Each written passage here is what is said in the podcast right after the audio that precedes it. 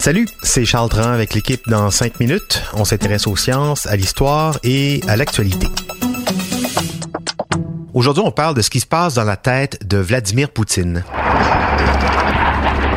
Avec les différents exercices militaires d'un côté l'OTAN et de l'autre la Russie ses alliés avec la Chine par exemple, le ton monte entre l'Est et l'Ouest. À chacun sa rhétorique guerrière. Et le mois dernier, le président russe Vladimir Poutine déclarait dans une conférence que si jamais la Russie était détruite dans un apocalypse nucléaire, que les Russes iraient au paradis. Ben oui, parce que ce sont pas eux qui lanceraient les premières salves, les frappes préventives, ce n'est pas un concept russe.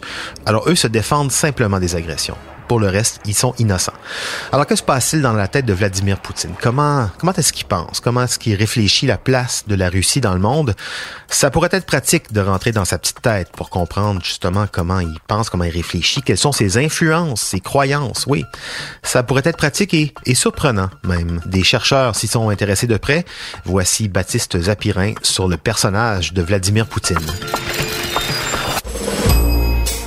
Dans la tête de Vladimir Poutine, il y a, figurez-vous, un philosophe, un philosophe russe qu'il cite souvent, Ivan Ilin, né en 1883 et mort en 1954. C'est l'historien américain Timothy Snyder, un spécialiste des pays de l'Est, qui a tracé ce parallèle entre Poutine et Ilin. Sa vision, en gros, c'est que Dieu a créé le monde, mais il a échappé sévère. Et que depuis, tous les humains ne font que sombrer dans la déchéance, incapables d'atteindre l'idéal que voulait Dieu. Tous? Non, en Eurasie, un petit village appelé Russie résiste. Car elle a tout compris. La Russie incarne l'innocence même. Elle sait que sa nation a pour mission de racheter le monde. Elle contemple ses voisins se pervertir toujours plus, et elle est donc entourée d'ennemis. Iline écrit aussi que la politique est l'art d'identifier et neutraliser ses ennemis. Donc l'innocence, ça a ses limites. Ces idées-là, elles plaisent beaucoup à Poutine. Il faut dire qu'elles sont bien pratiques puisqu'elles justifient à peu près tout, comme l'invasion de la Tchétchénie ou l'annexion de la Crimée en Ukraine. Il a donc commencé en 2005 à réhabiliter Ilin, philosophe alors totalement inconnu, car il avait été expulsé de Russie en 1922, cinq ans après la révolution bolchevique. Aujourd'hui, Poutine cite ses livres et recommande leur lecture à l'école. Et donc, quand on écoute ses idées, on réalise qu'il y a plus qu'un philosophe dans la tête de Poutine. Il y a Dieu et oui, Poutine se revendique communiste, mais aussi chrétien, orthodoxe très exactement. Alors ça peut paraître bizarre, hein. on a tendance à croire que le communisme bannit la religion, l'opium du peuple, comme disait Karl Marx.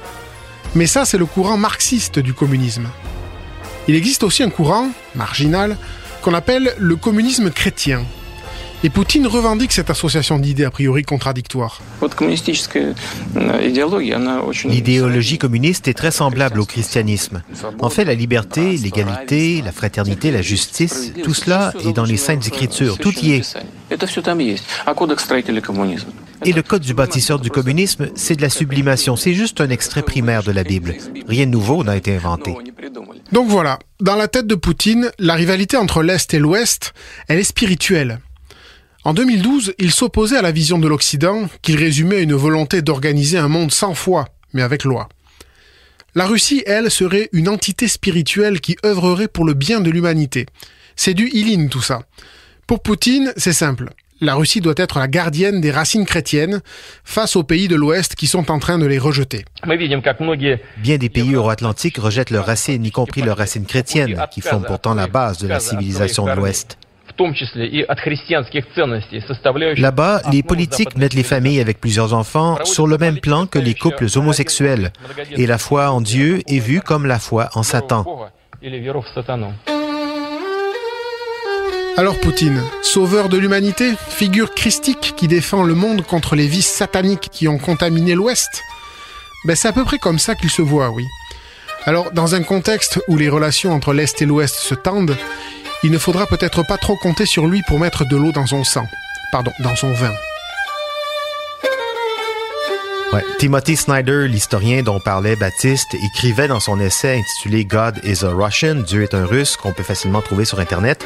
Il écrivait qu'Ivan Ilin se voyait vraiment comme un prophète de notre époque, celle de l'âge post-soviétique, et peut-être qu'il l'est réellement. Il était tellement convaincu que notre monde ne tourne pas rond qu'il lui était permis d'en inventer un autre, dans lequel l'Ouest serait anéanti par sa propre faute, au profit d'un monde viril, chrétien, un monde contrôlé, dans lequel la liberté est perçue comme une menace à l'ordre. Un monde idéal à la russe, donc, mais un monde quand même hein, qui étrangement commence à se dessiner ailleurs, notamment dans l'Amérique de Donald Trump.